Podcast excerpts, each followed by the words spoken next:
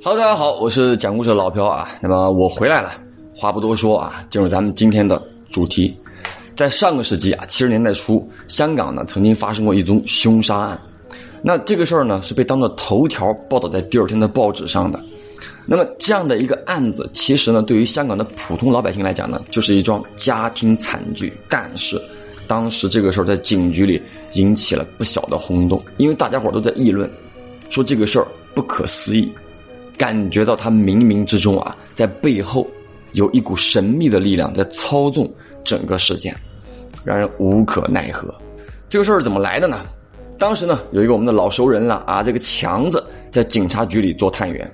那么强子呢，跟他的老婆就住在离当地警察局不远的这么一个警察宿舍里。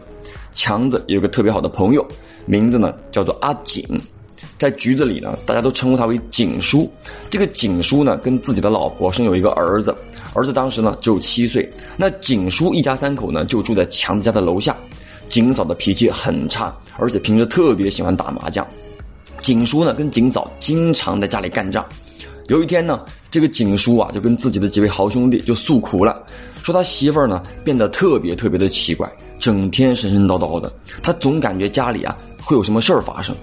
所以呢，他平时特别的小心。他每次下班之后呢，会把自己手枪里的子弹给取出来，用袜子给包好藏起来。完了之后呢，把空枪放在自己的枕头下面。那这个同事呢，都劝咱们这个景叔啊，要不你就请假休息一段时间，放松一下。但景叔呢，也没当回事儿。而这个景叔讲的话呢，大家伙也都觉得说是两口子生气啊，对不对？没有什么大不了的。结果呢，是几天之后啊，这么一个晚上。咱们这个强子呢，正在熟睡当中，突然间听到一声砰的枪响声，那因为是警察嘛，那职业性嘛，就让他马上清醒过来，就觉得说刚才那个声音特别像枪声，就走出睡房查看。那么当他呢就走到大厅的时候呢，又听到砰的一声枪响声，这一次就很肯定一定是有人在开枪。紧接着，外面就传来小孩子的哭声，他就赶紧的打了九九九啊，报警嘛。随后就顺着那个哭声查找下去，就发现呢，那个声音是从楼下警叔家里传出来的。那么同时呢，几个邻居也都陆续赶过来了，因为大家伙都是干警察的，对不对？都知道整个事情的严重性。那门也来不及敲了啊，同心协力把这个木门呢给撞开了。那么门一倒，迎面而来的就是一股血腥味儿，特别的浓郁，特别的刺鼻。当时有人就恶心的想吐啊！与此同时呢，因为离警察局很近，所以呢，警车也来到了这个案发现场。那这个值班警员呢，让大家伙说：“哎，你们都别进去啊，留在走廊。”好，当天晚上宿舍里住的所有同事都知道了，景叔跟景嫂夫妻二人都死了。这个凶器呢，就是景叔平时配备的那把左轮手枪，啊，他的儿子呢是完好无损的，但是呢，被吓得有点儿。精神恍惚了，那么没过多久啊，当时呢，这个警察当局呢是对外公布了这个案情嘛。表面的结论呢，就是说景叔被他老婆给枪杀了，随后呢，这个景嫂畏罪自杀。但其实，在警察局内部就传出一个特别惊人的消息来，因为负责这个案子的探员在了解情况的时候呢，是曾经找景叔的儿子做过笔录的。景叔的儿子给出的这个回答让人惊悚不已，怎么讲呢？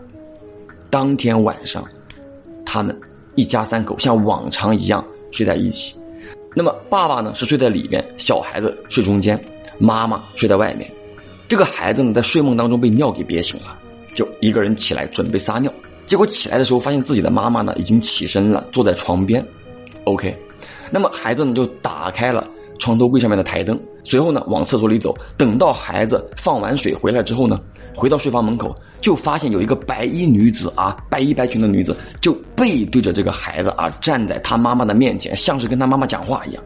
那这个白衣白裤的女子呢，讲什么他听不清楚，但是他发现他妈妈从头到尾就看着那个白衣白裤的女子啊，一句话也没有说过。啊，随后呢，这个孩子心里很懵逼啊，说自己家里怎么就突然间出来一个阿姨呢？而且呢，又看不清这个阿姨的脸。正在他犯嘀咕的时候呢，他就看到那个白衣白裤的女子递给他妈一把手枪。他妈拿到手枪之后，就立刻朝熟睡中的景叔，也就是孩子的爸爸，啪，脸上开了一枪。这孩子当时就吓傻了，你知道吧？啊，床上、墙上都他妈是血，想叫唤。但这个喉咙里呢是完全发不出声音来，应该是吓得我估计，或者说被神秘的力量给操控了。之后又眼睁睁的看着他老妈朝着自己啪开了一枪。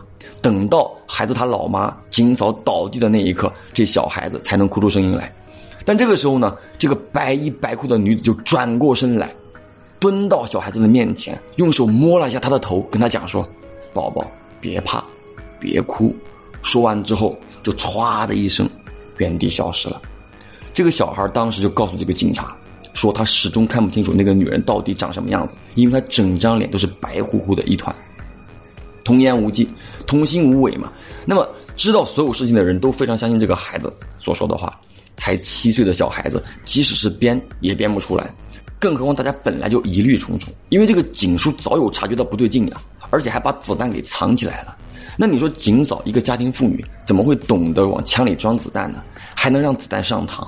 所以呢，这一切都不好解释。那么当时这个局子里呢，就传说啊是女鬼索命。然而，为什么要找警叔一家呢？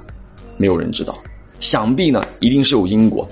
不过呢，从那以后啊，整个香港警察界信关公、拜关公的人就越来越多了。因为大家都觉得说，你家里供了关公，你信关公，脏东西呢就不敢进门了，就不会再有这种类似的悲剧发生了。